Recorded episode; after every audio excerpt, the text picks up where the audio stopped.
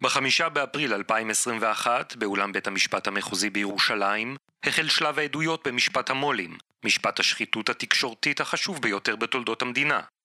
מאז ממשיכות העדויות במשפט לחשוף כיצד ברוני העיתונות הישראלים מספסרים בעיתונאים, בהיסטוריה ובציבור כדי לצבור עוד כסף ועוד כוח.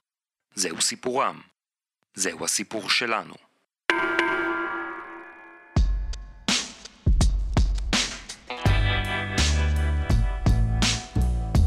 שלום שוקי טאוסי. שלום אורן פרסיקו. שלום גם לכל המאזינות והמאזינים של פודקאסט משפט המו"לים. פודקאסט העין השביעית על משפט המו"לים. היום פרק 56. וואלה וואו. היה דיון השבוע, להבדיל משבוע שעבר, היה דיון אחד, אתה לא היה חולה בקורונה? הדיון- אה, למה רק דיון אחד? כי השופט ברעם היה עסוק. עסוק, אז אוקיי. היה דיון אחד, וזה היה הדיון האחרון של שלמה פילבר, עד המדינה שלמה מומו פילבר. די. כן, נגמר. נגמרה עדותו של אה, עד המדינה כן, שלמה פחות פילבר? מ-30 דיונים, וזהו. וואו. אנחנו נקדיש את הפרק היום לסיכום עדותו של שלמה מומו פילבר, אה, האיש, התפיסת עולם, הפלבור, הפרמול. איזה איש, איזה עד. אני חושב שהיה לנו שלוש, זה עד המדינה השני והעד המרכזי השלישי כן. ב- במשפט המו"לים, בתיק 4000, זו הפרשייה שאיתה פתחנו, אחרי אילן ישוע וניר חפץ, והוא באמת התעלה על כל קודמיו. אם אילן ישוע הציג לנו את מאחורי הקלעים המושחתים והמלוכלכים. מה זה להיות מאכר של עולם מאכר של עולם התקשורת? התקשורת. ניר חפץ אחרי זה, אה, אה, איך אומרים את זה? קיבל והעלה? איך אומרים את זה בפוקר? כן, אה, השווה השווה והעלה. והעלה. כן. אה, כשהוא גם מציג את הניתוק מה... מה... אתה יודע, המושגים האלה של אה, עובדות ו- ומציאות, כאילו אצלו הכל אה, הרבה יותר נימוח, כאילו הכל תמיד מאוד מוגז, מוגזם. כאילו, אתה, זה הייתה, העדות אולי הכי דרמטית בחיי, העדות של ניר חפץ, באמת. אחד הרגעים הכי, באמת, כן. מילים לא יכולות לתאר. מילים לא יכולות לתאר. ואתה תמיד יודע שאתה צריך להוריד 10, 20, 30, 90 אחוז, כאילו. כן, כדי להבין מה באמת זה קרה שם. אבל פילבר, פילבר זה כבר באמת אה, תופעה פילוסופית. כן. אחרת. גם וגם. זה גם גם וגם. תופעה פילוסופית, וגם לא. וגם לא תופעה פילוסופית. וגם...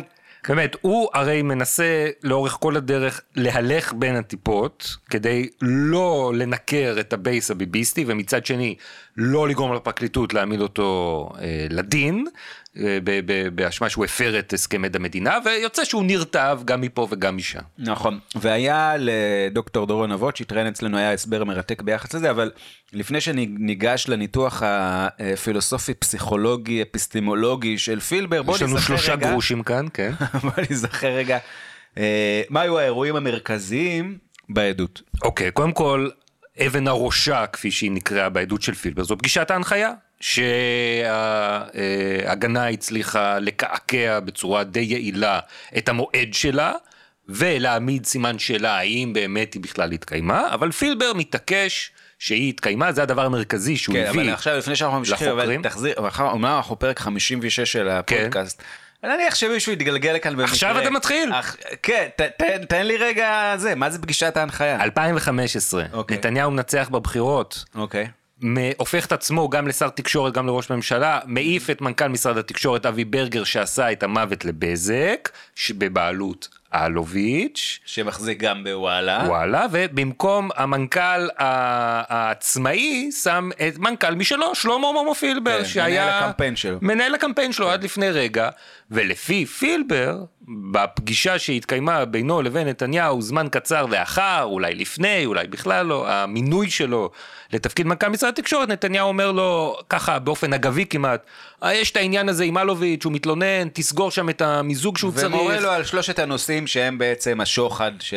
ולפי הפרקליטות, תיטיב, תיטיב בבקשה עם אלוביץ', זו התמורה שנתניהו נותן לאלוביץ', תמורת בג- רתימת הסיקור באתר וואלה לצרכיו. וזה התן וקח של השוחד.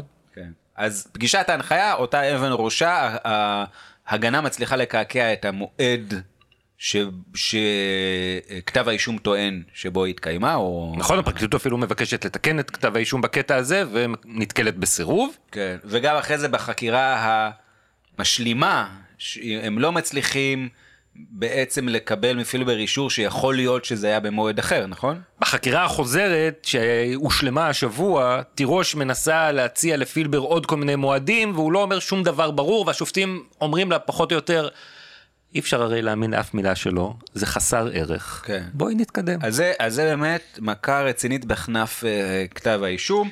ו... אבל, אבל, אבל, היו עוד כמה דברים מרכזיים שעלו בעדות של פילבר, שפחות שמו לב אליהם, ואני חושב שצריך להתייחס אליהם ברצינות, כי הם גם נוגעים לממשק בין המתת לתמורה. כן. בין הסיקור, בין כן. נתניהו לאלוביץ'. ו- ובניגוד לשיחת ה... פגישת ההנחיה ושיחת המעקב ושיחת הנזיפה, כל הדברים שפילבר העיד עליהם וההגנה ניסתה לקעקע, אה, זה, זה לא דברים שהתרחשו רק בין פילבר ונתניהו, שרק בארבע עיניים. יכול אה, ל- ל- להגיד עליהם, אלא יש להם ראיות חיצוניות, זאת אומרת אין ויכוח שהם קרו. למשל, העברת המעטפות. העברת המעטפות, איזה מה, מה של אולמרט? זה נשאר במשרד? לא מעטפות? עם כסף, מעטפות עם דוגמאות לסיקור שלילי של נתניהו באתר וואלה. וואלה. בשלב מסוים פונה אל אה, פילבר, אחד היועצים של נתניהו, ואומר לו, אני רוצה שאתה תעביר לאדון אלוביץ' מעטפות. כן, נתניהו רוצה. כן, אני בתור כן. שלוחו של נתניהו, אומר היועץ, רוצה שאתה, פילבר, כן. תעביר... כאילו בדיוק כמו, בדיוק אה, אה, אה, אה, ז'וז'ו, כן. בשליחויות, כן. הוא נש, נשברה לו הציפורן והוא הלך לזה, אז מומו, בוא כן. תחליף את ז'וז'ו, בדיוק. אה, אני צריך לעשות, אה, שים בבגאז', נותן לו, שם לו ארגז בבגאז', הוא מביא, הוא מקבל שתי מעטפות עם מאות עמודים, דוגמאות של סיקור שלילי באתר וואלה, ואיזשהו מחקר גם שסיכם והראה שרוב מאמרי הדעה באתר וואלה באיזושהי תקופה מסוימת ב-2015, היו עוינים כלפי נתניהו. ופילבר מנסה למצוא את אלוביץ' כדי להעביר לו את זה, לא מוצא אותו, מעביר את זה בסוף ליועץ שלו, אלי קמיר. עכשיו, מה המשמעות? המשמעות היא בזהות השליח, בדיוק כמו שאמרת, לא ז'וז'ו אלא מומו, ולמה זה חשוב? כי האיש הקשר הטבעי של נתניהו אל אלוביץ' בנושאי תקשורת היה ניר חפץ, הדובר של נתניהו, ומי שממילא העביר הודעות דוברות וכל מיני בקשות וטענות והכנסת תגובה וכאלה. וגם גם פילבר וגם חפץ הדגישו בעדותם כמה פעמים שאצל נתניהו יש מגירות והוא כן. ממדר. הוא אף נכון. פעם לא מדבר, הוא, הוא לא מדבר עם, הוא אומר, חפץ אומר, הוא לא דיבר איתי אף פעם על רגולציה. ועם כן. פילבר הוא לא מדבר על העניינים של חפץ. והנה כאן נתניהו מעביר דרך הרגולטור מסר למפוקח, מסר לאלוביץ' על הסיקור. אז יש לנו כאן נקודת מפגש בין מה שפילבר יכול לתת או למנוע אה, מבזק של אלוביץ' כרגולטור, לבין כן, הסיקור זה באתר וואלה. לי? מה? זה, זה סיפר פעם מיש, אה, עורך מעריב.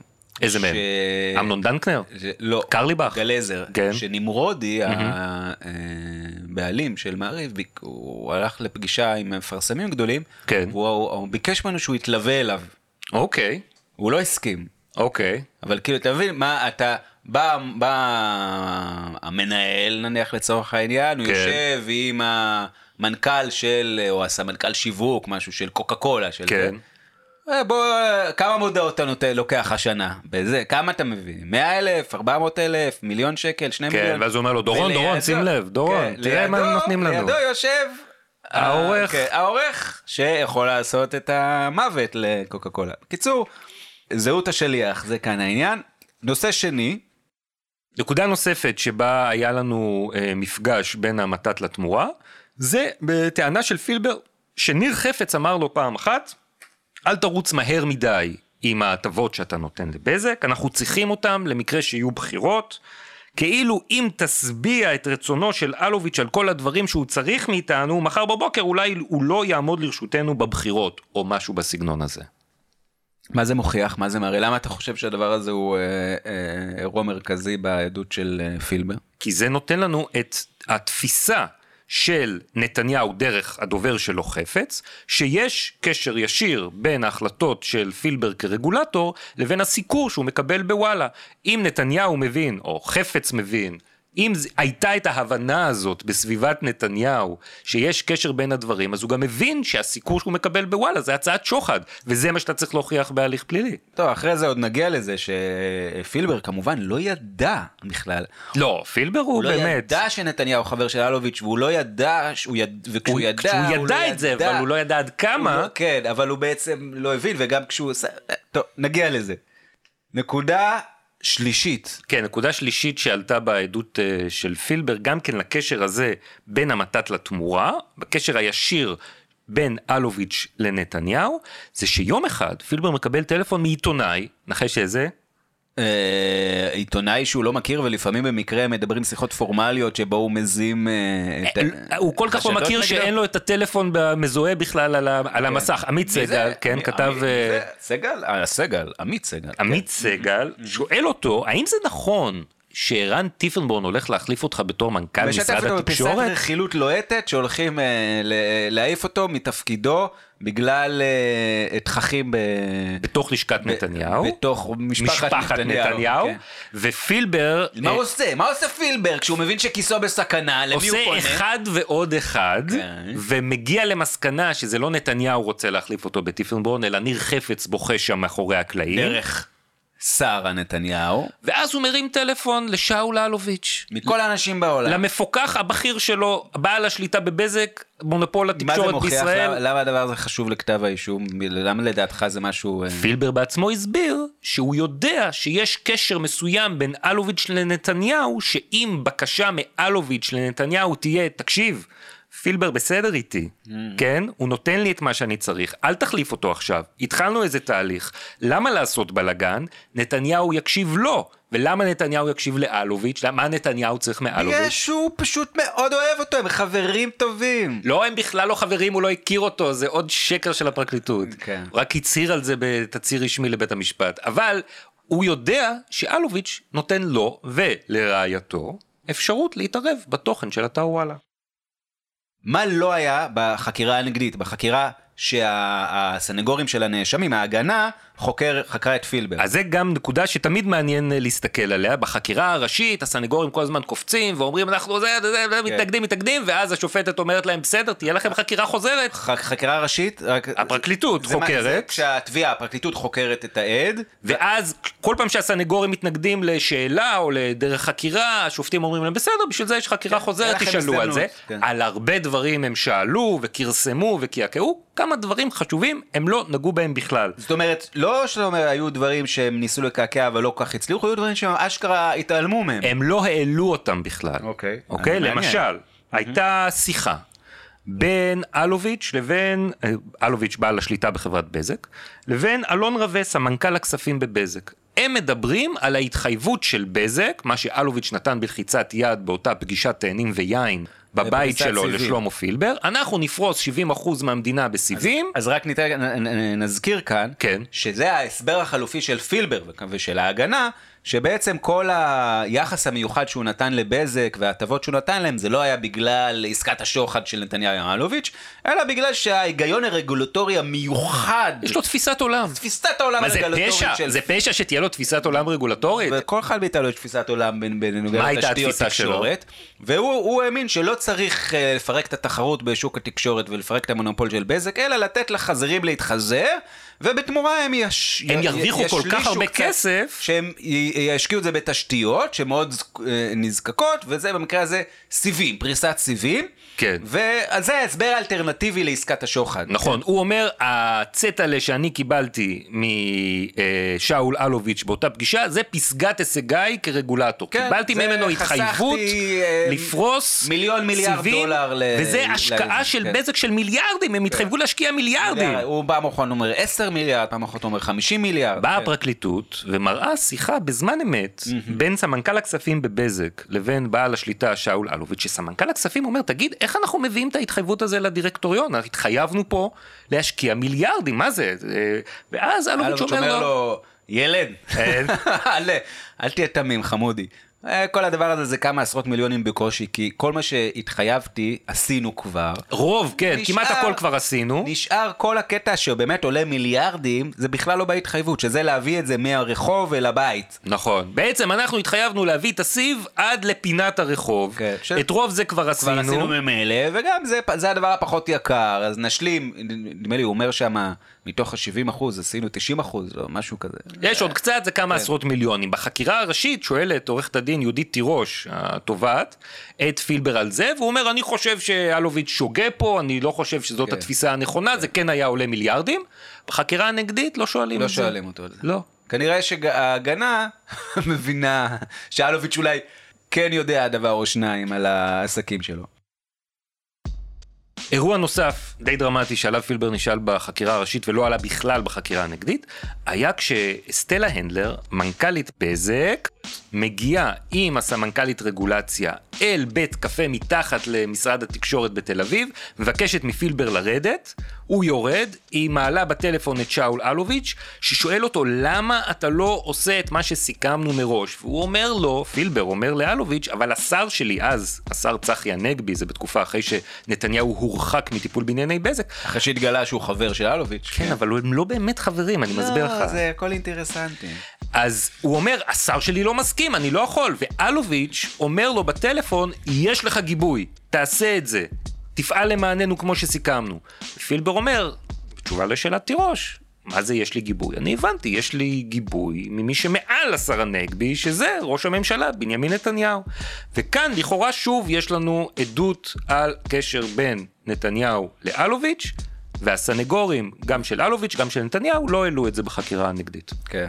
עניין שלישי. עניין שלישי, ששוב מקשר את נתניהו ואלוביץ' לאיזושהי הבנה של פאול גיים, ביניהם. של משהו שהם עושים שהוא לא תקין, היה שפילבר סיפר שלקראת סוף הכהונה שלו כמנכ"ל משרד התקשורת, כשכבר יש את השמועות ברקע על חקירות פליליות והם מבינים שהם עושים משהו לא בסדר, הוא מגיע לפגישה עם נתניהו וגם שרה נתניהו נמצאת שם והוא שומע את בנימין נתניהו פונה לרעייתו שרה ואומר לה תגידי את עדיין אה, מתכתבת עם איריס אלוביץ' רעייתו של שאול אלוביץ', והיא אומרת לו שלא, או שכן, או הפסקתי, או משהו כזה, והוא אומר לה, טוב מאוד, תפסיקי עם זה, וגם תמחקי את ההודעות שהיו לך איתה עד עכשיו. כן, שכמובן, שרה נתניהו היא לא מחליפה עם איריס אלוביץ' מתכונים, היא מבקשת ממנה לשנות את הסיקור ב...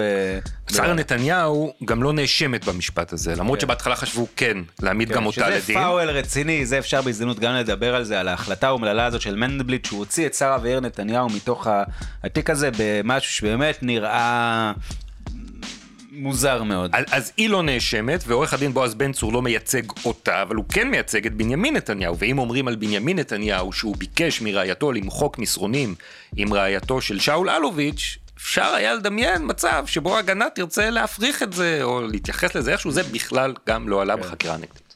זה, אני חושב שבאמת אם uh, מנדלבלט היה, לא היה משתפן והיה מכניס את, uh, את שרה ויאיר לכתב האישום, אה, הוא היה מאוד מתחזק ואנחנו קיבלנו על זה גם אה, איזשהו חיזוק אה, השבוע, כן. בעקבות בקשה שהגשנו, שעורך דין אלעד מן הגיש בשמנו ובשם שקוף.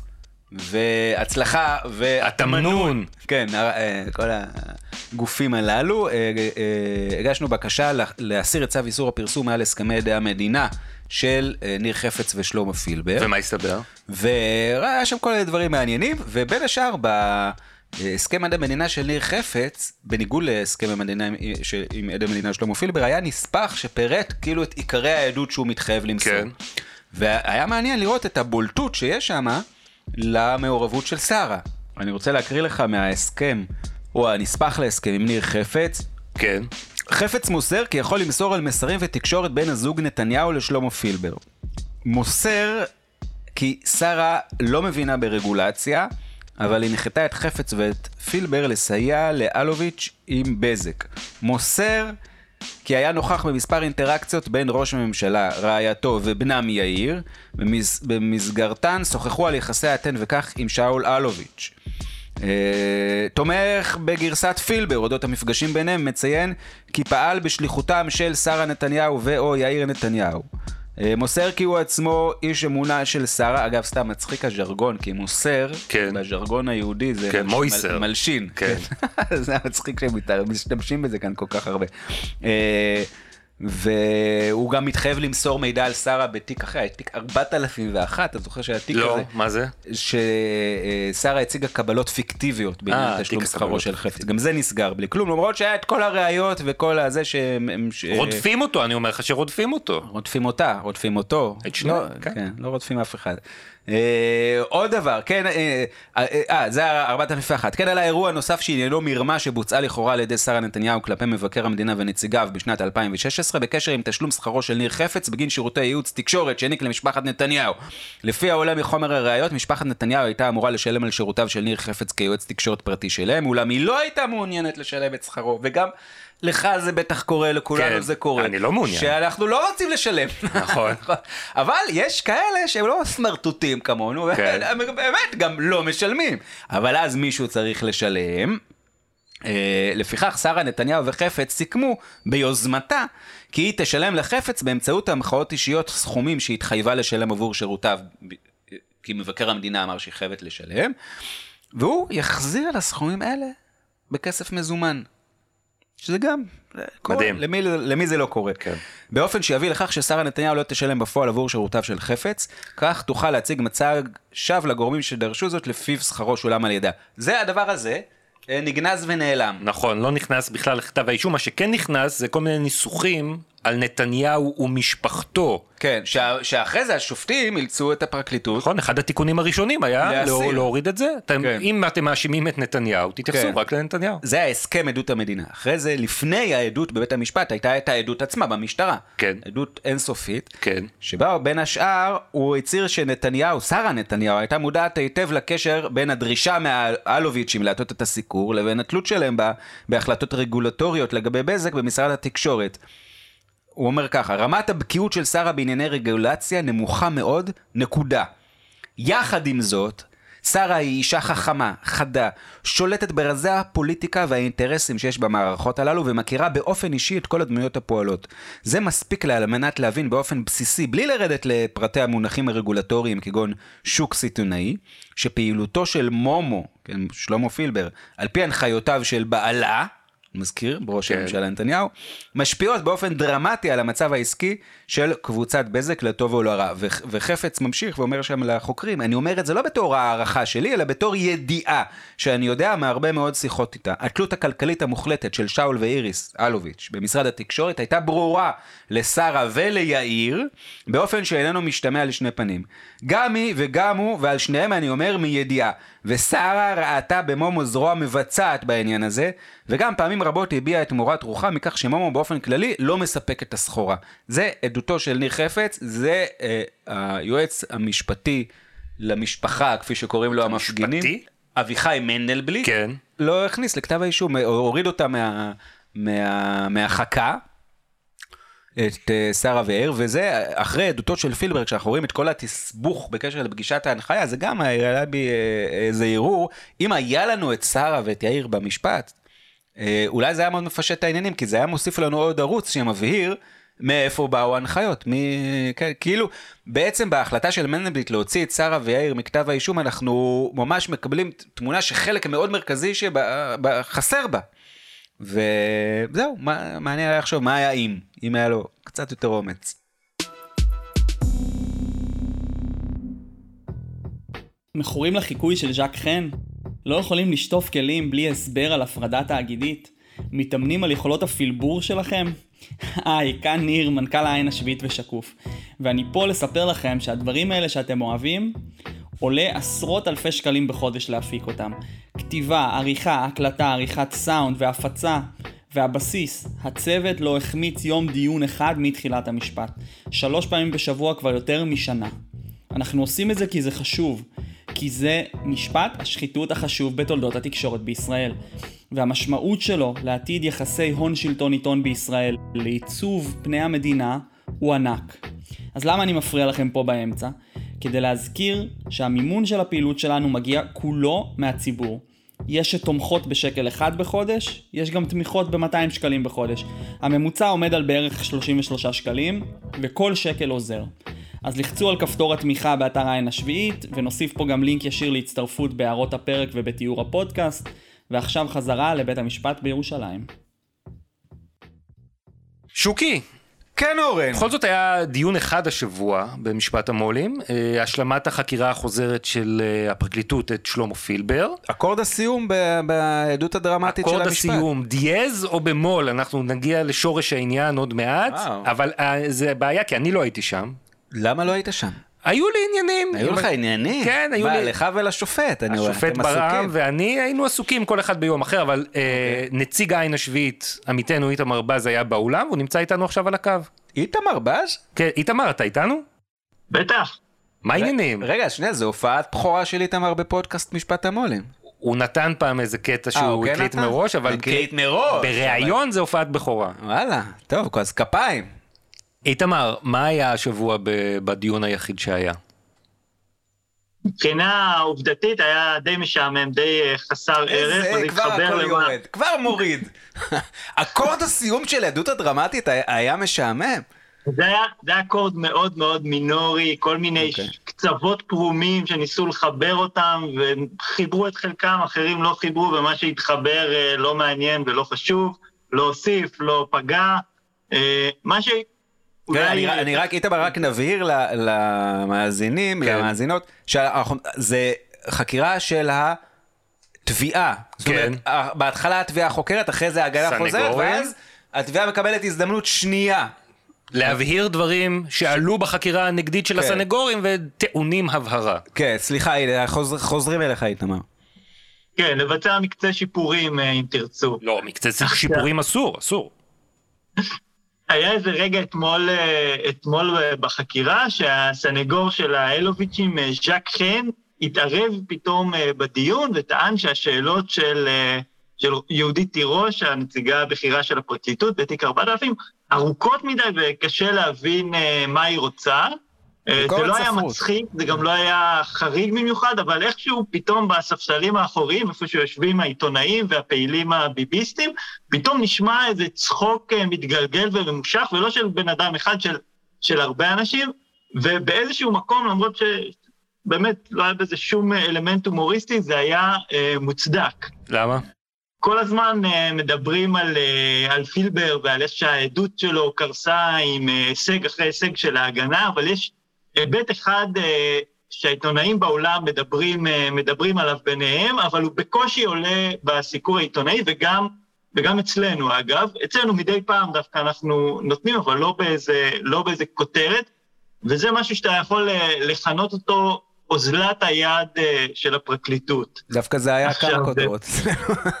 במילים היה האלה לנו בדיוק. כותרת כזאת? היו לנו כמה כותרות כאלה. למה, אתה נותן את הכותרות אני- באתר? במקרה אני נותן את הכותרות באתר.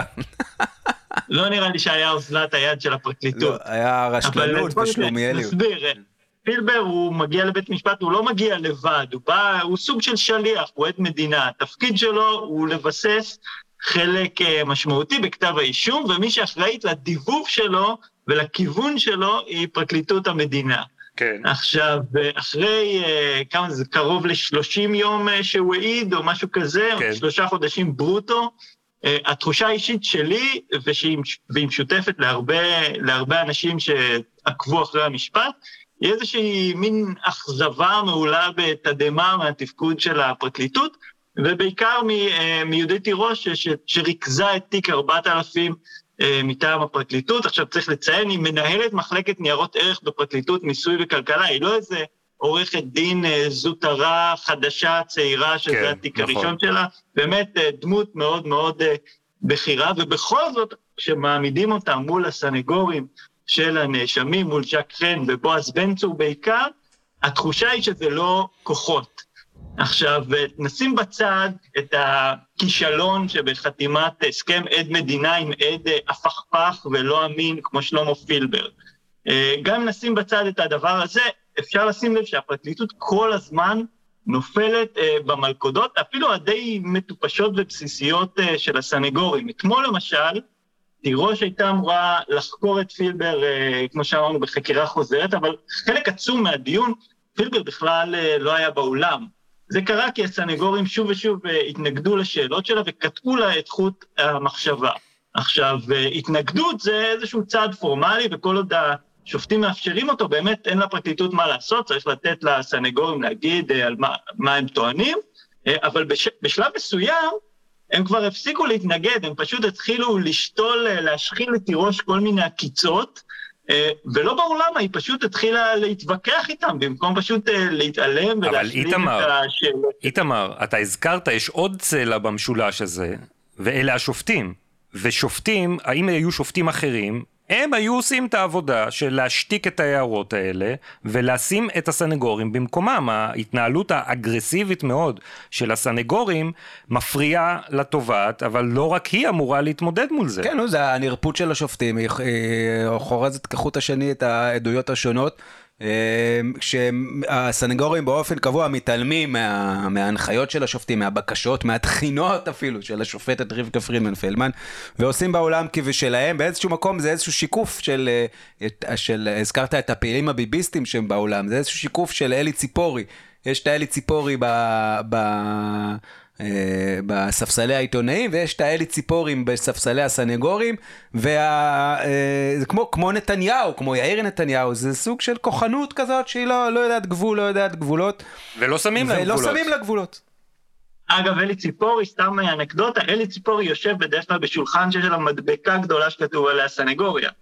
סתם אנקדוטה. כן. אה, אבל זה נכון לגמרי שהשופטים אה, נרפים, ויכול להיות שזה קשור לאיזושהי תפיסה מקצועית, יכול להיות שזה קשור לפסיכולוגיה שלהם, ויכול להיות שזה פשוט בחירה טקטית אה, לנוכח המתקפה הבלתי נפסקת על מערכת אכיפת החוק, שכוללת מערכת המשפט, שאומרת, אנחנו רוצים לתת תחושה שאנחנו... אה, מאפשרים להם את כל מה שהם רוצים, כדי שאחר כך אנחנו נפסוק משהו, לא יוכלו להגיד שהיינו שבויים של, אה, של הפרקליטות. וכמובן שכן יגידו בכל מקרה, אבל איתמר... כן, אני רוצה להגיד מה התוצאה כן. של כל ה... התוצאה של כל אה, מסכת ההפרעות של הסנגורים הייתה שבפועל פילבר בקושי דיבר, כן, ונזכיר, זה דיון שבו הוא מגיע לבית המשפט כדי שנשמע מה יש לו להגיד על כל מיני שאלות שמציגים לו, ויותר מזה, חלק גדול מהשאלות שהפרקליטות תכננה להציג לו, בכלל לא נשאלו. נזכיר, זה היה, היה ידוע שזה היום האחרון של עדות פילבר, באיזשהו שלב פשוט נגמר הזמן, בסוף ההפסקה פתאום הסנגורית, אה, סליחה, תירוש אומרת, אה, ויתרנו על הרבה שאלות. עכשיו, כל מי שצפה מהצד בהצקות ובהערות העוקצניות של הסנגורים, יכול היה להבחין שזה תרגיל אה, שקוף שנועד uh, לקנות זמן ולהוציא את, ה, את, ה, את תירוש uh, מהאלמנט שלה, uh, אבל היה, היה נדמה שדווקא היא, אשת המקצוע הבכירה שאמורה לד, להכיר את כל המשחקים האלה ו, ולהצליח לעשות את העבודה שלה למרות ההפרעות, שוב ושוב נופלת uh, בפח, היא התווכחה איתם, היא uh, פשוט כל הזמן קטעה את, ה, את השאלות שלה, והתוצאה הייתה שהרבה מאוד שאלות לא נשאלו, הרבה מאוד מהזמן פילבר בכלל לא היה בתוך האולם, ולא ידענו מה יש לו להגיד על הרבה מהדברים שכנראה היא חשבה שהם חשובים שהוא ידבר עליהם. אוקיי, okay, אני רציתי לשאול אותך, אתה אמרת לי לפני כמה זמן שאתה השתכנעת שפגישת ההנחיה מעולם לא התקיימה ופילבר המציא אותה. לא השתכנעתי במאה אחוז, אבל זו תחושה שהולכת אה, ומתחזקת אה, ככל, ש, ככל שהמשיכה העדות שלו, וזה פשוט אה, בגלל איזשהו היגיון פשוט, לא יכול להיות שכל העובדות שתומכות בקיום של פגישת ההנחיה קורסות, והוא ממשיך לטעון אה, את בדיוק אותו דבר כמו שהוא טען ביום העדות הראשון שלו, שהתקיימה במועד כזה וכזה, ושקרו בה כאלה וכאלה דברים, אה, ושהוא זוכר אותה כאיזשהו זיכרון צילומי, בזמן שהוא כל הזמן פתאום אומר שהוא לא זוכר דברים, או שהוא נזכר שבעצם קרה ההפך. אז, אה, אז נניח, זה פשוט לא, נניח, לא כל כך הגיוני. נניח שהוא המציא אותה כדי להיחלץ מכתב אישום, למה לדעתך הוא פעל כפי שהוא פעל אם הוא לא קיבל הנחיה מנתניהו באותה פגישה? אנחנו יודעים שפילבר באופן אישי הוא היה גם מושחת בעצמו, חוץ מהעובדה שהוא היה חשוד אה, בכל מיני עבירות שמחלו לו עליהן במסגרת הסכם עד המדינה. הוא רצה, יש איזה חלק, אה, חלק בעדות שלו שבו הוא אמר שאם הוא היה מוציא לפועל את התוכנית הגדולה שלו לקדם את אה, מתווה הסיבים, אז מיד אחרי התפקיד שלו במשרד התקשורת הוא היה כנראה מקבל אה, משרה מאוד בכירה בחברת טלקומוניקציה ונהיה איש מאוד עשיר. אז הוא רצה לעשות אקזיט ולהשתלב בבזק. בבזק, כן, הוא דיבר באופן כללי על, אה, על משרה בתחום, אבל היה ברור שמדובר אה, או בבזק או באחת מהחברות האחרות, זה לא משנה.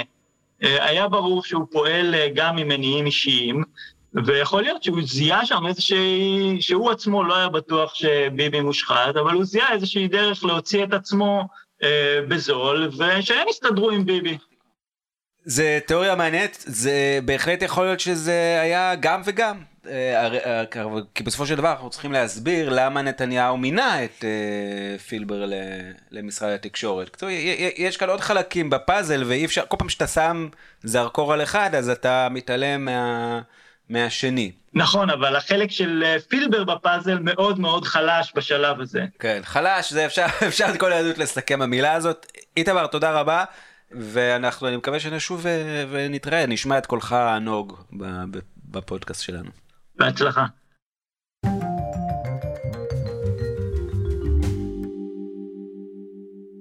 אוקיי, אז זאת הייתה עדות של פילבר, אבל מי זה פילבר האיש? מי זה מומו? כן. שזה שוב אמר, אני חושב שזה העד הראשון במשפט, שממש אה, אפשר, אפשר, לדבר, אפשר לדבר כאן, כאן אה, אה, פילוסופיה, אפשר להביא, להביא, להביא תפיסת עולם אחרת, באמת יש כאן סוג אחר של, לא יודע מה. מה זאת אומרת? הבן אדם שקרן, הנה מילה אחת, סיכמתי את כל האיש. לא, לא, תשמע, אה, דוקטור דורון אבות שהיה כאן, במאמר שאני מקווה שעוד יתפרסם, הוא שוכב אצלי בטיוטות כבר כמה שבועות, כן. אבל גם כשהוא היה כאן בפודקאסט הוא, הוא תיאר בצורה מבריקה את ה... מה, מה זה פילבריזם? זה לא סתם שקרנות, זה אפשר לשקר, אתה בסדר, אז מישהו, אה, הוא אמר שחור זה לבן, נגמר הסיפור. כן. פילבר מצליח כל הזמן לערבב, זאת אומרת, הוא אומר גם שחור וגם לבן, וכשמאמתים איתו את זה שזה בעצם לבן, הוא אומר שזה שחור. ואז אומרים לו, אבל, אבל זה לבן, אז, הוא, אז, הוא, אז הוא עובר, כן, נכון, זה לבן. 50... אבל אמרת קודם שזה שחור. 50 גוונים של אפור. כן, זה עוד אה, ביטוי שחוזר בעדותו. באמת, זה בן אדם שהוא, שהוא הוא כל, הוא כל הזמן מערבב, וכל הזמן המציאות היא, היא, היא, היא דינמית, היא, היא קוונטית. קוונטים, תיאוריית הקוונטים. כן. ת, ת, ת, תיכנס לעניינים, שוקי, אנחנו במאה ה-21. דורון הסביר, אה, נתן, הציע הסבר שיש כאן משהו אה, אנרכיסטי. הוא במאמר אחר שהוא פרסם אצלנו, הוא השווה אה, בין תגובות, שכבר לא זוכר למה, של גדעון לוי, איש הארץ, עיתונאי הארץ המפורסם, איש כן, השמאל, כן. לבין תגובות של נתניהו, והוא הראה איך, איך בעצם שניהם רוצים, מה שנקרא בעגה, שהמדינה תישרף. הם שניהם לא מרוצים מהכיוון, לא, לא, המד... לא הישות הציונית, אולי במקרה של גדעון לוי כן, אבל לא, לא האנשים, לא הזה, המוסדות, הם לא הממסד, לא אוהבים את כן. המקום שהמדינה הגיעה אליו. והם היו רוצים לשנות אותו מן היסוד. אצל גדעון לוי זה הכיבוש, אצל נתניהו זה, זה כל השאר. זה מערכת המשפט, זה האליטות, זה התקשורת, זה, זה, זה הכלכלה. הוא היה רוצה לבנות, להרוס ולבנות הכל מחדש. ו, ו, אבל עכשיו, הוא, הוא בשר מבשורו של הממסד. מי הוא, זה הוא? נתניהו, כן. הוא ראש הממשלה. כן. אז לכן נוצר מצב, נניח, גדעון לוי יכול לדבר בשפה אחת. הוא אומר, אני רוצה, כן, כן. אני רוצה להרוס ולבנות מחדש. נתניהו לא יכול להגיד את זה.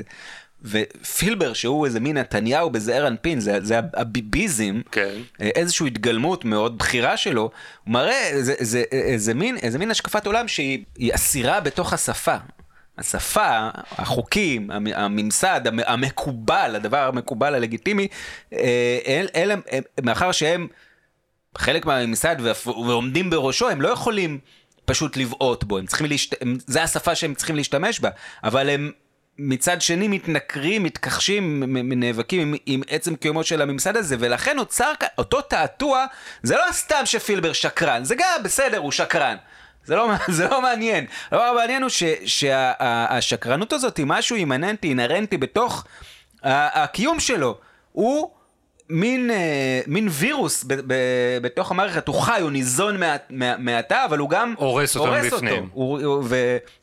וכמובן, כביכול בשביל לבנות משהו חדש, שזה משום מה, זה שלב שלא מגיע אף פעם. אז בואו נתעכב על כמה דוגמאות לתפיסת עולמו הייחודית של פילבר. הוא הרי איש אמונו של נתניהו, ובמקביל גם תופס את עצמו כמשרת ציבור. כן, מה זה תופס את עצמו? הוא מונה, הוא מונה להיות משרת ציבור בכיר, הוא מנכ"ל משרד ממשלתי. הוא אומר, אני באמת משרת ציבור. באמת משרת ציבור, אני מוניתי להיות משרת ציבור, לא מתכחש לזה, זה אכן התפקיד שלי, זה התפקיד שמוניתי אליו, זה השליחות שלי. אבל כשאתה פורט לפרטים, ואתה מנסה להבין מיהו אותו ציבור שפילבר משרת, אז מסתבר שזה לא אני ואתה והציבור הרחב בישראל, אלא ציבור מצומצם של כמה מולטי מיליארדרים מקורבים לנתניהו. להם הוא צריך לתת עצות, מולם הוא צריך לפעול, איתם הוא צריך להיטיב.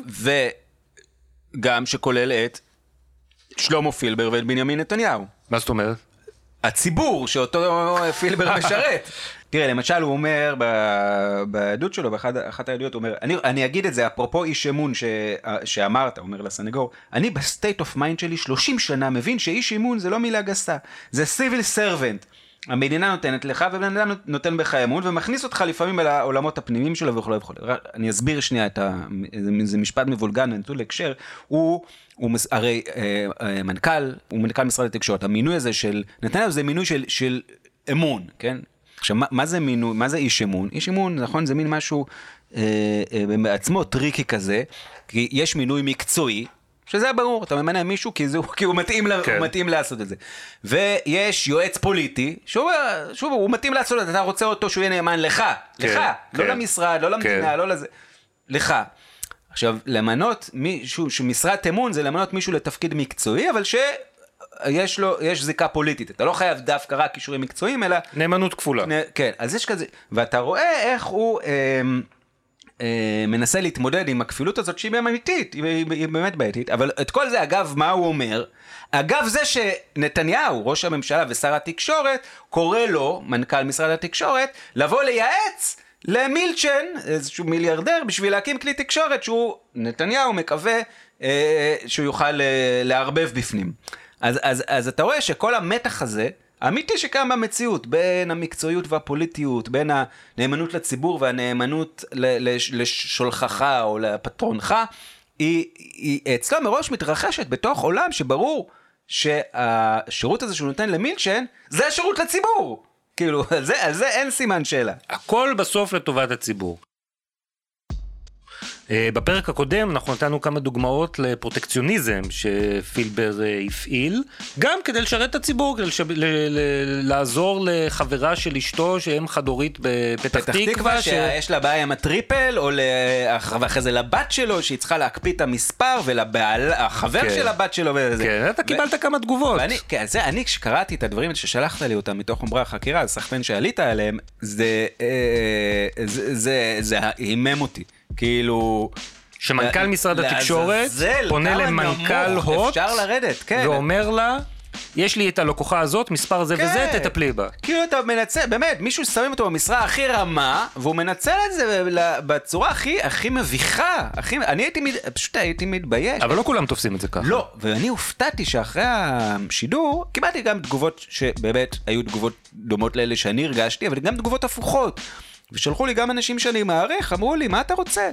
כאילו... אתה מכיר מישהו? עוזר. זה, כן, וכמו, הרי פילבר עצמו, כן. מתייחס לזה במשפט, הוא אומר, מה אתם רוצים? זה קטע טיפוסי ישראלי. כן. כאילו, ברור, ברור, ככה זה, ככה זה עובד. אה, אולי- אולי לא, לא הדגשתי זה מספיק, אה, הזכרנו ב, בפרקים הקודמים את העניין הזה ש...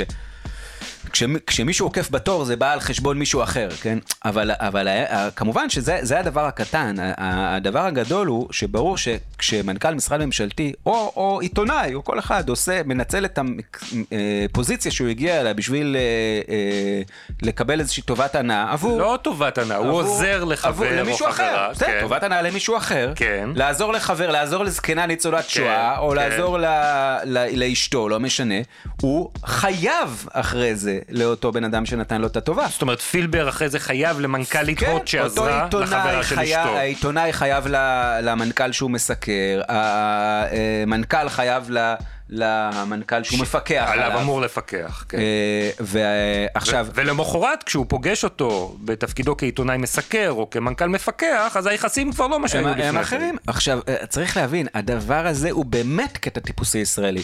אני לא יודע אם ישראלי, כי אני לא חייתי אה, במדינה אחרת, יכול להיות שזה קטע טיפוסי בכל מדינה, אני לא יודע, אבל בכל מקרה זה בוודאי קטע טיפוסי בישראל, ו, אה, ואני חושב שהוא מאוד רלוונטי לעיתונאים, זה מאוד מאוד נפוץ בעיתונות. זה אחת הרעות החולות הכי ממאירות שיש בעיתונות, אה, ועיתונאים יודעים שהם מגיעים ל... לא משנה לאיפה, ל... ל... ל... או בוא נגיד ככה, יש עיתונאים שיודעים, יש עיתונאים שלא יודעים, אבל יש עיתונאים שיודעים, יודעים מה? שמגיעים לבית חולים, לשדה תעופה, ל... לא משנה, לאיזשהו מקום שהם צריכים להתמודד בו עם איזשהו בירוקרטיה, עם תור, עם זה. הם יודעים שהם יכולים, אה, באזכור של זה שהם עיתונאים, לקצר, לקצר את התור, לקצר את הבירוקרטיה, לקצר את התהליך. והדבר הזה הוא אה, שחיתות. אלה, זה שחיתות, זה, זה כנראה לא פלילי. אתם לא תיכנסו לזה לבית סוהר, אבל זה שחיתות, זה, זה, זה הופך את המקצוע הזה, סליחה, לבית זונות. בגלל ש... הכל, הכל, אה, כל, כל התפיסת עולם אחרי זה נהיית ככה. זאת אומרת, לא נדבר, יש כאן את הנזק המיידי, שוב פעם, שבאמת, אתה עקפת, אתה כן. יצרת בלאגן בזה, כן. מישהו אחר לא, כן. זה, בלגנת את כל המערכת. וזה באמת הנזק הקטן. יש את הנזק שבו היותר מערכתי, שעכשיו כל ההתנהלות המקצועית שלך היא, היא נדפקת, בגלל שאתה חייב לבן אותו בן אדם, אתה לא יכול עכשיו לסקר, אגב, הרבה פעמים מי שעושה את הטובה, זה לא המנכ"ל אצל עיתונאים, זה היחצן. זאת אומרת, מי שמסדר לך את התור, כי איתו אתה בקשר יותר טוב מאשר עם כן, המנכ"ל, לא, כמובן. גם כי זה התפקיד שלו. איך פעם מישהו, גם באחד הפרקים הראשונים, מישהו, בתחקיר שעשינו על ידיעות אחרונות, מישהו אמר לנו, אה, כן, הם, הם עוזרים לך, אבל ככה עובדת מאפיה. אתה זוכר את הציטוט הזה? עוזרים לך. כל הדבר הראשון שעושים זה לעזור לך. אחרי זה, הרבה יותר קל לבוא גם ולבקש ממך טובות, וגם אגב, לאיים עליך, כי אתה כבר... אה, יש להם עליך משהו, כן? את- הם כבר יודעים שאתה היית לא בסדר. אז הרבה פעמים זה לא המנכ"ל של הבית חולים, או של הבנק, או של חברת תקשורת, אלא היחצן, המאכר, שהוא קשור לעוד הרבה אינטרסים, ואז אתה חייב לו, זה לא רק שאתה עכשיו אה, לא יכול לסקר את הבית חולים הזה וזה, אתה, אתה הוא עכשיו גם חייב... יחצן של ל- היבואנית רכב, כן, וגם יחצן... רני רהב, אלי קמיר, רונן צור, לא משנה מי, אתה חי... הם עכשיו מחוברים לאלף אינטרסים. ומעבר לזה, מעבר עכשיו לזה שזה השחית את העיתונאי הבודד, זה משחית את כל המערכת, כי זה מייצר נורמות. ואני אני רואה את זה בצורה שבה פונים אליי דוברים ויחצנים. אתה, תמיד רואה, אתה, הפמיליאריות הזאת והנחשיות הזאת, תמיד, אתה, הרבה מהם, אתה, אתה מבין שזה, זה, אפילו מישהו פעם אמר לי את זה, אה, שכתבתי משהו שלא לא התאים, לא התאים לו, כן. ו... אבל והיה נכון. והוא, והוא הוא ביקש ממני לשאלות, אמרתי לו לא, ואז הוא אמר, שנינו חיים באותו עולם. למה, למה אתה משחק איתי בזה? אנחנו חיים הרי באותו עולם. כאילו, you scratch my back, I'll scratch your back. ו- וברור לי שהייתי מבקש, הוא היה עושה כל מה שאני מ- מבקש. היה עוזר לי יותר מה- מה- מכל אחד אחר. וככה בדיוק זה המערכת היחסים המושחתת מתחילה, וזה מעצב את הנורמות בעולם העיתונות, וכמו שאנחנו רואים ממשפט אמוני ומהעדות של פילבר, זה כנראה גם הנורמה במערכת הפוליטית.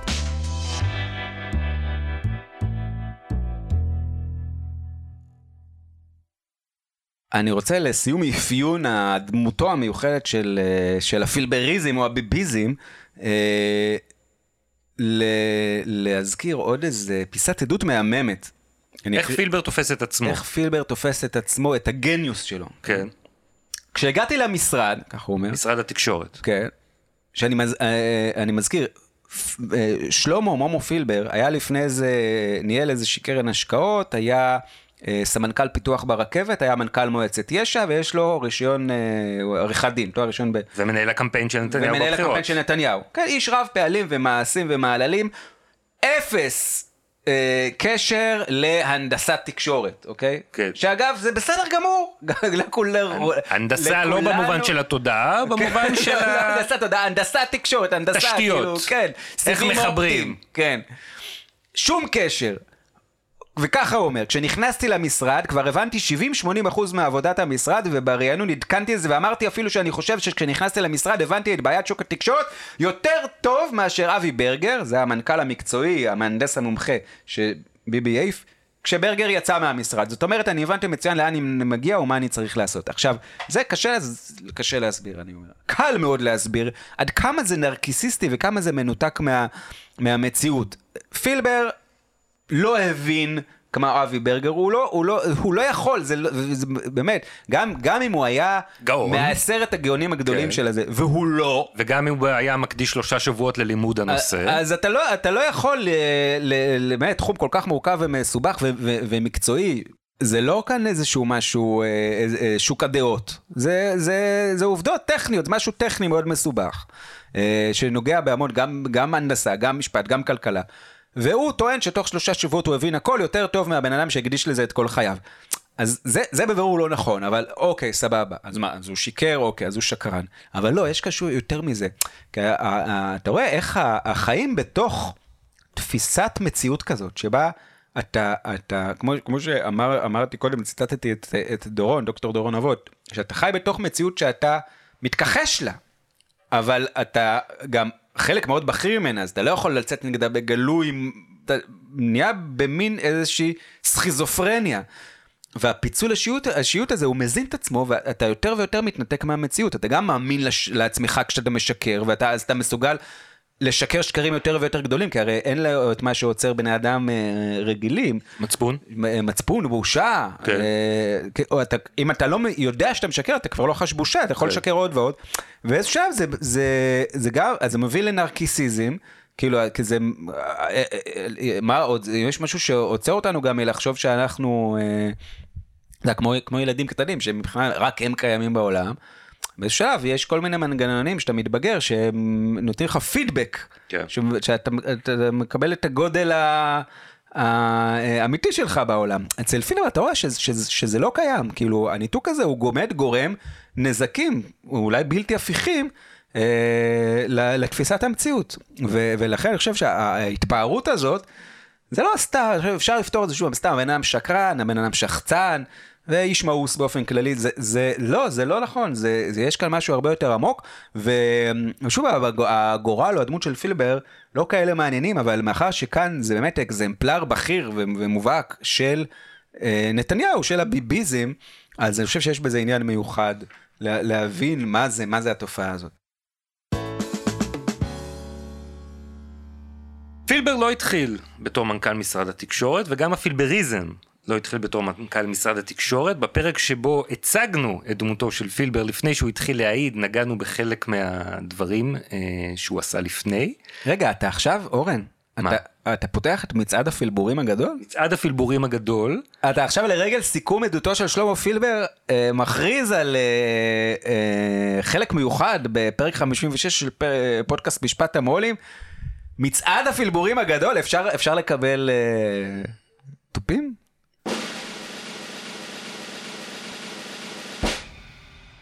אני מחזיר אותך לדצמבר 1995, כמה שבועות אחרי שראש הממשלה יצחק רבין נרצח, פילבר מפרסם בביטאון נקודה מאמר תחת הכותרת כדורי סרק. כדורי סרק? האם ייתכן שרצח רבין היה תאונת עבודה של השב"כ? איך וואלה. אתה מסביר שהאוטו לא נסע ישר לבית החולים? וכולי וכולי וכולי, הקונספירציה. שלמה פילבר היה קונספירטור שטען? שהשב"כ רצח את רבין? מה פתאום? לקראת סגירת הגיליון, מספר פילבר כשהוא נשאל על כך שנים אחר כך, ב-2015, כן, 20 אורי- שנה אחרי. אורי אליצור, שהיה חבר בהנהלת מועצת יש"ע, והעורך של נקודה, המקום שבו התפרסם המאמר פנה הקונספירטיבי. אליי, פילבר, עובד זוטר במועצת יש"ע, וביקש שאחתום על המאמר מתוך חשש למעמדו כפובליציסט. למעמדו של אורי אליצור. כן, מתוך הערכה לאורי ומרצון לעזור בהדיפת מסע הסתה כנגד המתיישבים, הסכמתי אז לחתום במקומו. בקיצור, פילבור ראשון, אה, אה, פילבר 20 שנה אחרי שהוא מחבר או, או, או מפרסם מאמר קונספירציה הזוי על רצח רבין, אה, הוא נותן תירוץ נפלא, הוא אומר, "אה, מי אמרו, אמרו, מישהו אחר כתב וביקש ממני לחתום, למרבה הנוחות, אותו אדם, כמובן באותו זמן כבר, מנוח. נלך קדימה לשנת 2001, פילבר אז ראש לשכת נתניהו וראש מועצת אלפי מנשה, אה, אדם בשם חסדאי, מפרסם מאמר שבו הוא תוקף את ראש הממשלה דאז, שרון. אריאל, אריאל שרון. מתקפה חריפה של... אה, ראש מועצה אה, ראש נגד מועצה ראש הממשלה. מתנחלית. כן, זה היה משהו שעורר איזשהו סערה זוטה. וחסדאי גם התפלם בעצמו כן. שהוא תקף את שרון. כן, מסתבר שהתוקף לא ידע שהוא כזה, ובעצם, ב, אה, כמו שפילבר אומר על המאמר של אה, הקונספירציה על רבין, החתימו אותי, גם חסדי אומר, אני, שמעו, חבר'ה, לא אני כתבתי את המאמר. עכשיו, אה, אביב לביא, שכתב על הסיפור. הזה, לפ, כן, לפני אה, אה, 20 שנה בהארץ, אימת אצל רוביק רזנטל, שהיה אז עורך הדעות של מעריב, כן, אכן, באמת, המאמר הזה נשלח אליי מלשכת נתניהו, ולא לא מחסדאי. אבל בחתימת חסדאי. בחתימת חסדאי. לא העליתי על הדעת, לא כן. העליתי על הדעת שישלחו כן, לי משהו ש... רוזנטל אומר, כן, זהו, כן, שוב פעם, אדם סמרטוט כמונו. עלוב. לא, הוא לא, לא, אם שולחים לו ממקום אה, מכובד, כמו לשכת ראש הממשלה לשעבר, מאמר בחתימת מישהו, הוא סבור שאותו מישהו באמת כתב אותו. אבל החיים לא כאלה עלובים, יש בהם 50 גוונים של אפור, או... כמו שפילבר אמר אז, הדברים שנאמרים עכשיו הם רק חלק קטן מהאמת. זאת הייתה תגובת לשכת נתניהו לאביב לביא שהביא את הסיפור הזה כן, ב-2000. הוא אומר, היה תקלה בלשכה של חסדאי, הוא לא ראה את הנוסח הסופי של המאמר, ויכול להיות שגם כמה טלפונים מלשכת ראש הממשלה שרון גרמו לו לקבל רגליים קרות, והסיכום היה שאם הוא לא מגיב עד יום ראשון, סימן שהמאמר אה, מקובל עליו. זאת אומרת, אתה מבין, היה כאן מציאות מאוד מורכבת, שהיא כוללת וגם. כמה דברים סותרים. כן. הוא גם לא ראה את המאמר, הסופ... את המאמר הסופי, הוא גם... אה, אולי אח- קיבל אה, טלפונים. קיבל טלפונים שגרמו לו להתחרט מזה שהוא אישר את המאמר הסופי גם היה שהוא לא ראה. סיכום שאם וגם- הוא לא מגיב, אז זה כן. כאילו הוא מאשר. כן, אז הכל מכוסה כאן, כל ה, גם המינוס ו, וגם הפלוס, פילבריזם אופייני. נלך קדימה על שנת 2015, נושא שעלה הרבה בעדות, אה, יחסית, בעדות של אה, פילבר. פילבר, אה, מנהל הקמפיין של נתניהו, חותם על תצהיר שמאשר תגובה של הליכוד ונתניהו לעתירה שהוגשה לוועדת הבחירות המרכזית, בדרישה להכריז על ישראל היום ככלי תעמולה שעובר על חוק הבחירות. כן. פרשת התצהיר הכוזב, בקיצור אמרת עכשיו משפט סופר ארוך. אה, שלמה פילבר חות, חותם, אה, נותן את, ה- נתניהו הוא זה שמצהיר, שאין שום קשר מכל סוג שהוא בינו לבין מערכת ישראל היום כן. שיכול להשפיע על התוכן בישראל היום. אבל נתניהו לא חותם. הוא מצהיר ולא חותם, מי שחותם זה פילבר, הוא אומר... אך, בדיוק היד שלי כן, פה ב- במשחק כן, סקווש. איפה- פילבר תמיד הוא מומו, מתנדב. זה- אולי אתה יכול... רוח ההתנדבות, רוח ההתנדבי ישראלי, טיפוסי. זה ישראלי כן. טיפוסי. הוא גם עוזר, הוא כל הזמן עוזר. כן. לאם החד-הורית או לנתניהו, אצלו זה לא משנה. אז פילבר חותם על תצהיר שמאמת טענות שהן כוזבות, כוזבות בעליל, כן. ואחר כך, כשהוא נשאל על כך, הוא אומר, מה פתאום? אני בסך הכל חתמתי על זה שנתניהו הוא, הוא לא לא בעל- הבעלים של הוא לא ישראל בעל היום. מניות בישראל היום. זה אכן נכון, וזה גם לא משהו שמישהו אי פעם טען. זה, בקיצור, פילבריזם אופייני. עוד uh, בעדות של פילבר עלו עוד כמה מקרים שבהן uh, הוא השתמש בכל מיני מילים בעדות. מילים, מה זה במשטרה. מילים? מה זה מילים? כן, זה, אתה מבין? אתה מבין? למשל. איזה יופי, איזה יופי, איזה כאילו, איזה עומק יש כאן. פילבר במשטרה מדבר על היחסים שלו עם אלי קמיר היועץ הבכיר של אלוביץ'. בעימות, בעימות ביניהם. ב- כן, ואומר, הוא מטיח באלי קמיר, היה לנו ברית של גנבים. ברית של גנבים. ברית של גנבים זה נשמע חמור. זה משהו שאתה מכיר את הביטוי שאינו משתמע לשני פנים? זה ביטוי שנשמע שהוא אינו משתמע על לשני פנים. פניו, על פניו. על פניו הוא אינו משתמע לשני פנים. אבל באים הסנגורים אומרים לו, אבל כשבפנים פילבר נכנס... מה זה ברית של גנבים? אז הוא אומר לא. אני, ברית של גנבים, הכוונה במובן החיובי של המילה, שזה כן. היה לנו אינטרסים משותפים. הברית של אינטרסים. כן, למען הציבור. לגנב יש אינטרס. כן. לגנוב כסף. ב- בדיוק, וגם למשרת ציבור. לפשע. למשרת ציבור גם יש אינטרס, כן. לדאוג לציבור. אוקיי, אז זה ברית. של גנבים. ברית של גנבים. יפה. עוד, עוד, דוג, פילבר. עוד דוגמה לשפה העברית וללוליינות שאפשר לבצע בה, היה בינינו, אומר פילבר במשטרה, ביני לבין נתניהו, היה קוד. כן, או, או, או, או סיפור כיסוי. מתווה. כחלון. כן, שמה זה היה? הם, הם, אה, אה, נתניהו בודק איתו, אחרי שמתחילים לעלות חשדות לעסקת השוחד בינו לבין אלוביץ', הוא בודק איתו ש... אה, שהתחת שלו מכוסה. כן, שמשרד התקשורת, כל הפעולות שלו לטובת בזק, האם אפשר לקשור אותם לנתניהו, האם אפשר לתרץ אותם. אז פילבר אומר לו, אל תדאג, זה הכל לפי מתווה כחלון. מתווה כחלון, זה היה, היה, היה שתי ועדות מקצועיות, שימועים וזה וזה, שהביאו לאיזושהי מדיניות של משרד התקשורת. אומר כשהשר פילבר- משה כחלון עמד היה- בראשו. כש- בדיוק, כשכחלון היה שר התקשורת, הוא אומר, אני, אפשר לתרץ, את ה... למרות שאני עושה הפוך ממה שהוא עשו, אז עדיין אני יכול איכשהו לערבב ולתרץ שזה כאילו תחת המדיניות הקודמת. ככה הוא מרגיע את נתניהו, ולשוטרים הוא אומר, זה קוד. זה סיפור כיסוי, זה קוד. זה לא באמת לפי מתווה כחלון. כן. אני יודע שאני לא מפגר, אני יודע כן. שאני עושה הפוך. כן. אבל אני אומר לו סיפור כיסוי. טוב, גם נשמע חמור מאוד. אחרי זה ב- ב- בחקירה במשפט, לא כן. במשטרה, הסנגורים באים, אז הוא אומר לו... מה? מה זה קוד? מה זה קוד? קוד הכוונה זה כמו, כמו ראשי תיבות, נניח אה, ש... איתמר בז. כן, זה בן זקן. אתה לא נניח- רוצה להגיד כל פעם את... בדיוק, או שיש. אה, אנשים עם שני שמות משפחה. כן. נניח גלית דיסטל אטבריאן. כן. אז אתה כותב אה, ג' ד' ס'. כן. או אה, אבישי בן חיים. א', הבנתי. ב'. אז זה הכל זה- בשביל קיצור. זה קיצור. נתניהו בן אדם עסוק. עכשיו קיצור זה גם, שימי לב, קיצור כמה מילים? כמה כמה אותיות זה? כן, חמש? חמש. כן. אז הוא אומר קוד. קוד. אה, עוד יותר קצר. שלוש, כן. הוא מקצר, הוא היה יכול, היה עושה רק... פילבר, בקיצור, זה פילבר.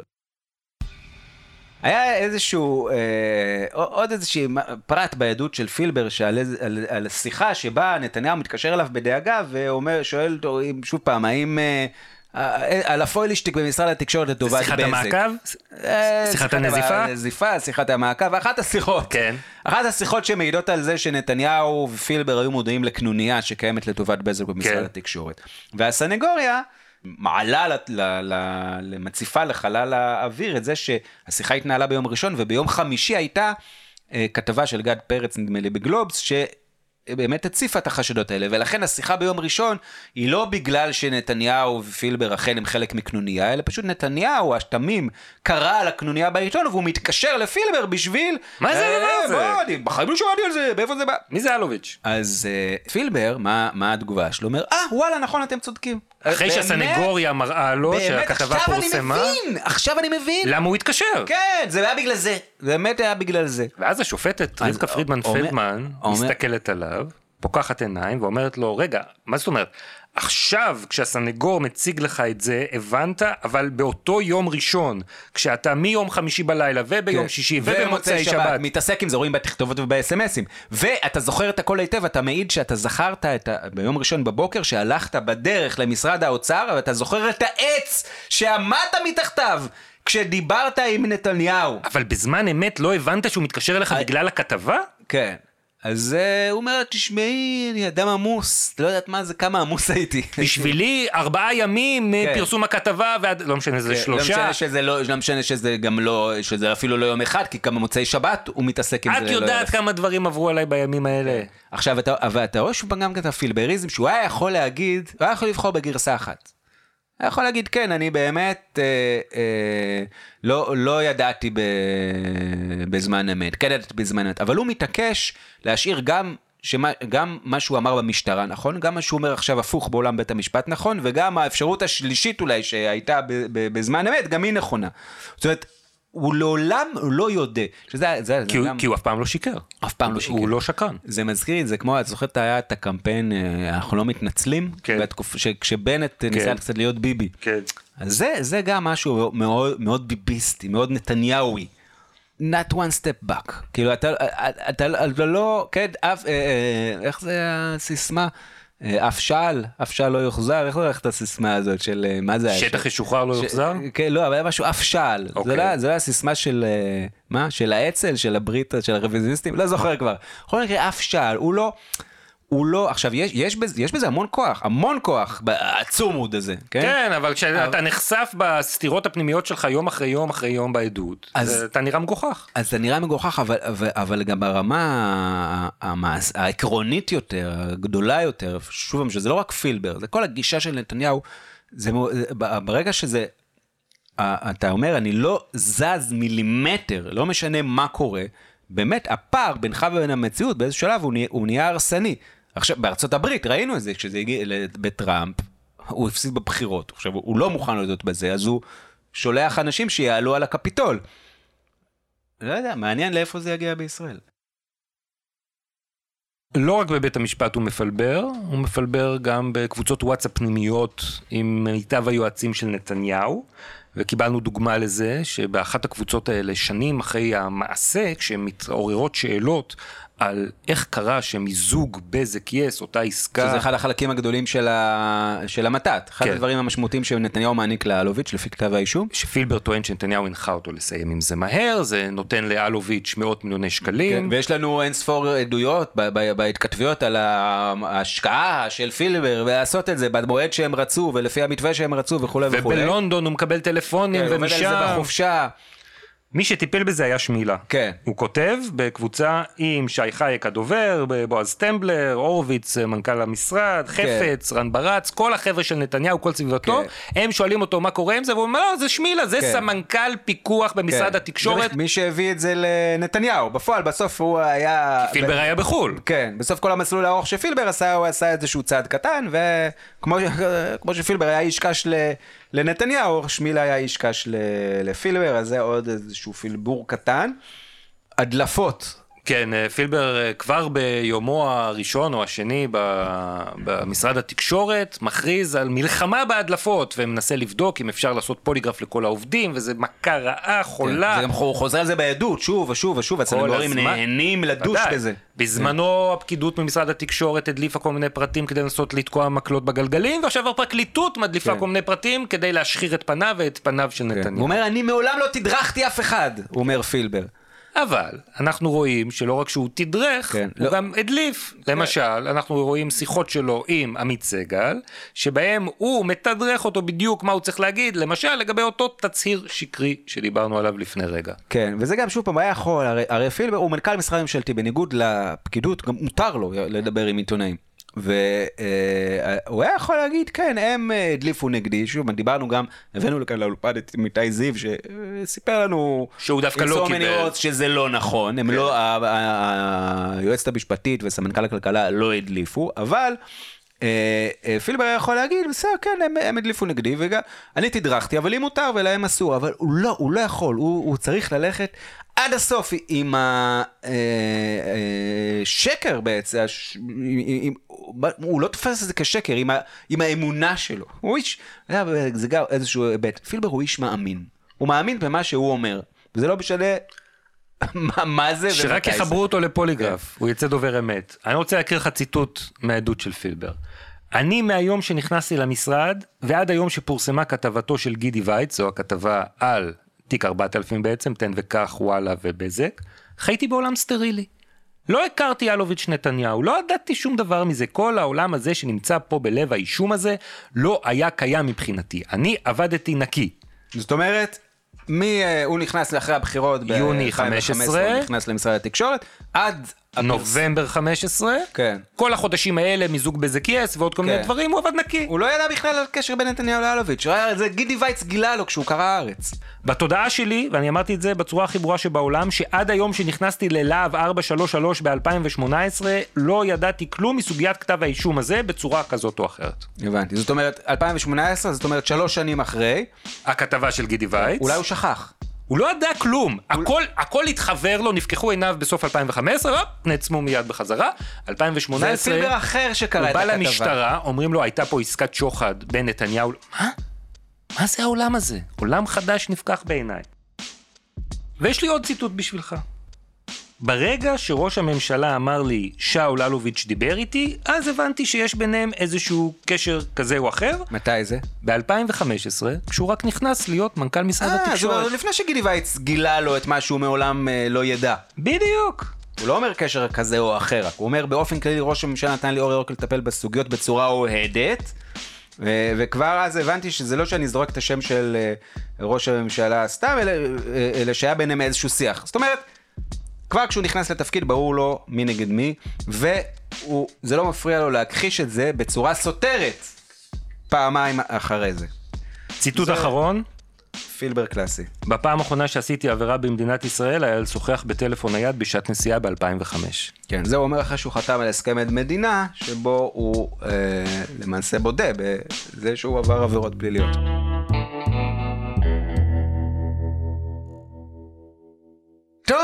נראה לי שסיכמנו את דמותו של פילבר, עד המדינה המרתק באמת, אה, ואפשר אה, לעבור לדמות אחרת, מרתקת לא פחות, ש... אה, גם היא הפציעה בשמי אה, משפט המו"לים בכבודה ובעצמה, הראתה את זיו פניה. נאשם מספר אחת? נאשם מספר אחת. בנימין נתניהו. ראש ממשלתנו לשעבר, ואולי גם בעתיד. נכון, בעדות של ישוע הוא לא הופיע בכלל, ודי ברור למה, הוא לא היה קשר ישיר בין מנכ"ל וואלה אילן ישוע לבין נתניהו, אבל גם בעדות של חפץ הוא בקושי הגיע, הוא הגיע אולי איזה פעם פעמיים. אצל פילבר הוא הופיע כמה וכמה פעמים, וישב שעות ארוכות בבית המשפט. למה על דעתך? אז כשהתחילו לעלות ספקולציות, עוד לפני שהתחיל המשפט, או בתחילתו, מתי נתניהו יגיע, ואם הוא יגיע, אז אמרו שזה בשביל אה, לאיים, לאיים על העדים. לתמוך. לתמוך, כן. אני לא חושב מה, מה זה לאיים, אולי, אתה יודע, פילבר באמת הוא עלה נידף. יכול להיות שכן הייתה גם איזושהי השפעה, איזושהי השפעה מהבחינה הזאת, אה, אבל אני חושב שזה בגלל שהוא ידע שלה, שהעדות של פילבר היא רעועה, ושהסנגורים... אה, באמת היה להם כמה אה, חומרים טובים. והוא רצה להיות שם כדי למנף את זה תקשורתית במה שבאמת חשוב לו, המשפט הציבורי. לתת את השפיל, לתת את השפיל, ואתה היית שם, אתה תיארת את זה יפה. כן, כל פעם מסתובב לעיתונאים, מחייך, מבקש תגובות, מגיע, אומר incredible, unbelievable, או איזושהי מילה אחרת באנגלית שמסכמת את איך שהוא תופס את ההתמוטטות של העדות. ועכשיו, פינת נוני מוזס.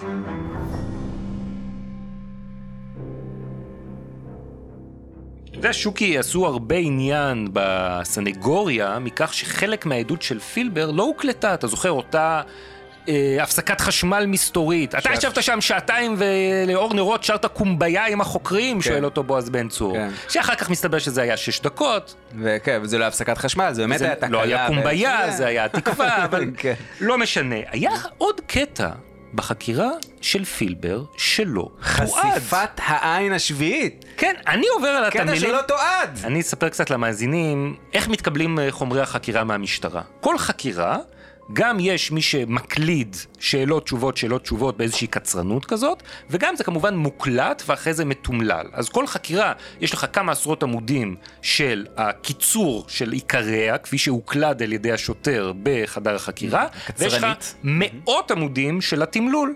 והנה אני קורא באחת החקירות, ת'612, את פילבר, והוא מספר על א' ועל ב' ועל ג', ואז הוא מגיע ומספר, זה בנוסח המקוצר, פתאום על נוני מוזס. שואל אותו החוקר, למה הוא מקבל איזשהו אס.אם.אס על, על יואב גולן, שיש עליו וטו שלא ימונה לאתר וואלה, לא משנה. לא- איזשהו לא, עיתונאי מן העבר. כן. לא עקרוני, ופילבר מספר, יש פה שני אירועים שקשורים לניר חפץ, הוא קיבל את זה מניר חפץ. האירוע הראשון של מוצ"ש הייתה פגיעה, פגישה במוצ"ש על פי בקשתו של ניר בקפה כפית ליד הבית שלי, שבה נפגשתי עם בחור בשם בר, הוא לא זוכר את שמו, שמחזיק את מניות המיעוט בערוץ 20 ושימש כמנהל בפועל שם, וברקע שלו הוא גדל באתר וואן, אתר חדשות ספורט השייך לנוני מוזס. ועל הפרק עמדה הסוגיה אם לבקש ממועצת הכבלים והלוויין לאשר שידורי חדשות לערוץ 20, והחשש היה שבר הוא בעצם שליחו של מוזס, נוני. זה בא גם על רקע העובדה שאולפני 20 פעלו מתוך אולפני ynet הישנים, והיה גם הסכם שיתוף פעולה בין אתרי האינטרנט. וניר לחץ עליי להמליץ שהבחור אינו קשור לנוני מוזס, וערוץ 20 לא יפעל כשלוחה של ידיעות אחרונות, והמליץ לי להיפגש עם הבחור ולהתרשם באופן אישי, ואכן נפגשתי איתו והוא הציג לי את פועלו ותוכניותיו, וניר לחץ עליי שאומר לראש הממשלה שאין בעיה להתקדם. מדהים. זאת אומרת, כלי התקשורת הכי נאמן בצורה מבחילה ממש לנתניהו. היום. היום וגם אז, מעולם, מאז ומעולם. אה, אפילו בו הם חשדו שהוא אה, קשור לנוני מוזס, כן. בגלל בעל הזהות של בעל מניות המיעוט, ובגלל, באמת, איזה, איזה פרנויה, בגלל שהוא שידר מתוך האולפנים, נסביר, האולפנים, ynet מזכירים אולפנים, כן, כן. כמו, מזכירים, גם, גם כל אחד יכול לבוא ולזכור. אז אני קורא את הדבר הזה בתמצית של החקירה של פילבר, ומתחיל לחפש את זה בת- בתמלול, את הנוסח המלא, לראות אולי הושמטה פה מילה, שם מילה, מה עוד הוא אומר, ואין. אני רואה תמלול עד הקטע שהוא יוצא לשירותים רגע לפני שהוא נשאל ועונה את הדבר הזה, ותמלול של סוף החקירה. ואת הקטע הזה אין, אני פונה לפרקליטות, לדוברת הפרקליטות, אני שואל אותה, תגידי, איפה, אולי לא הוגש, לא נסרק? לא. מסתבר שלא תועד. וואלה. מה הם מנסים להסתיר, שוקי? לא נוני, לא חוקרים. שותלים בתוך המחשבה של פילבר שנתניהו חשד לשווא בנוני מוזס כמי שעומד מאחורי ערוץ 20 ועכשיו לא רוצים שאנחנו נדע איך זה קרה. אני מציע שנבית נגב תקרא לביטול המשפט. לקט נבחר מחקירתו של שלמה פילבר במשפט המו"לים. אני עושה את זה גם וגם, אה, ג- גם כי יש הנחיה של השר, אבל גם כי כל הזמן אני עם העין על המטרה הסופית שאמרתי לכם, זה להגיע למתווה עם בזק. אה, אה, אה, כמו שאמרתי, גם לשופטים, זה, זה מורכב, זה גם וגם, ויש אה, ערבוב של שיקולים. כשמדברים על ריסייל כחלופה לריטייל, לא היה מחיר דומה? לא, אני, זה גם וגם. מר פילבר, אה, הכריכה של ההפרדה המבנית ותשתיות והטלפוניה זה כדי לא להגיע לפיצוץ? לא, לא, אז אמר, זה גם וגם, כמו, כמו, כמו שאנחנו תמיד רגילים אה, להגיד פה. אבל האמירה כזו של המדיניות זה משהו חריג, זה משהו יוצא דופן. זה, תראה, אה, אה, זה גם וגם, כן, זה, זה, זה, זה, זה מדיניות של שר, אני, אני באתי להעיד פה אמת, התעמתתי לא מעט גם עם התביעה, כי אני הרגשתי גם אה, צורך וחשיבות להגיד לא רק את מה שאמרתי במשטרה, אלא גם את מה שאמרתי ברשות לניירות ערך, וכמו שקראתי לזה, גם וגם.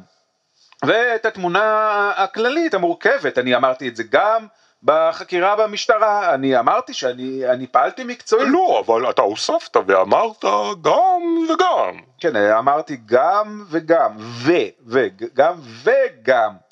אני, אני עד היום לא יודע להגיד באמת אם היה או לא היה, ואם היה גם וגם או לא היה גם וגם.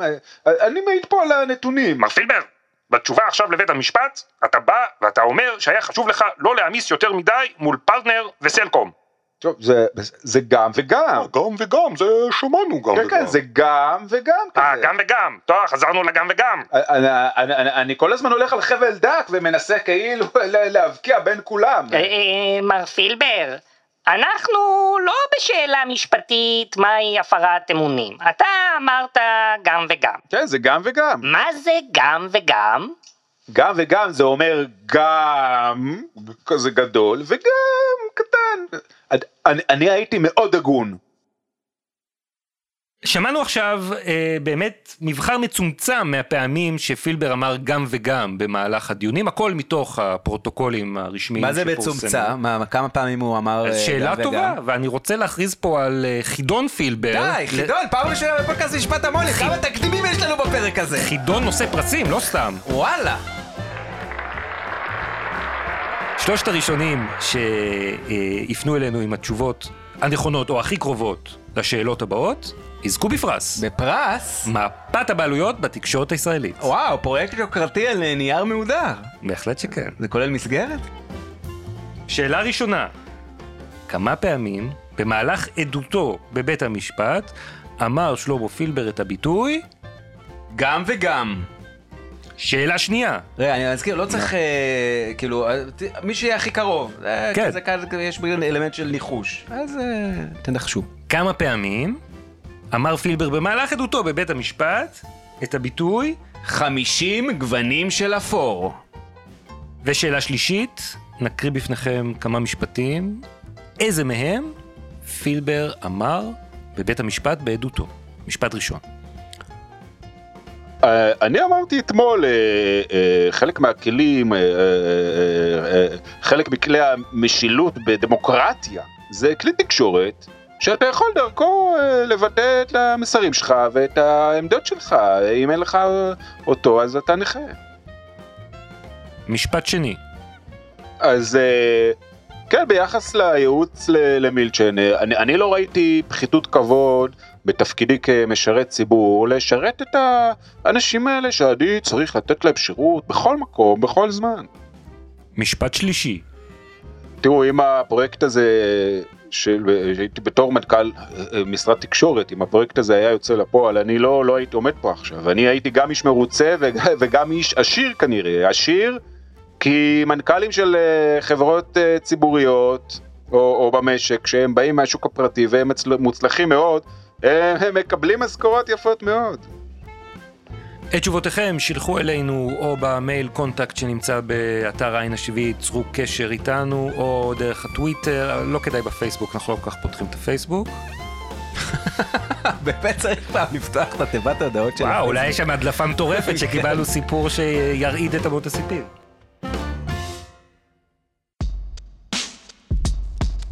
בזאת תם הפרק, אה, יש מצב שזה הפרק הכי ארוך שהקלטנו, ואנחנו מחכים לתשובות שלכם, אנחנו גם אה, מחכים לראות מה, מה ילד יום במשפט המו"לים, מה צפוי לנו, אתה יודע, אורן? כן, בשבוע הבא אמור אה, להעיד שי חייק, אחד מדובריו של נתניהו, שהיה אמור להעיד כבר פעם, אבל אה, חלה בקורונה וזה נדחה, ואחרי זה אה, עוברים לתיק אלף, תיק המתנות עם הדס קליין, העוזרת של מילצ'ן, שתספר על מה שהיא ראתה. כן, על המתנות, התכשיטים וזה, כל זה כמובן, בתנאי שלא יבטלו את המשפט עד אז. שכן, שהרואי השחור, השמאלנים, החמוצים, לא באמת לצ- יצדקו לזוועתנו, ונתניהו יצליח אה, לעשות כאן אה, הפיכה. אנחנו בעד מהפכות בגדול. אה, זהו, אז בקיצור, יש למה לצפות. טוב, תודה שוקי. אה, תודה לך, אורן. תודה גם לאוהד סטון על ההפקה והעריכה של הפרק. כן, אה, אני רוצה להעיר. אתה רוצה להעיר? כן, שחלק מהשיחות או העדויות שהמחזנו כאן נערכו לצורך בהירות. וניפגש בשבוע הבא בפרק נוסף של פודקאסט משפט המו"לים. להתראות.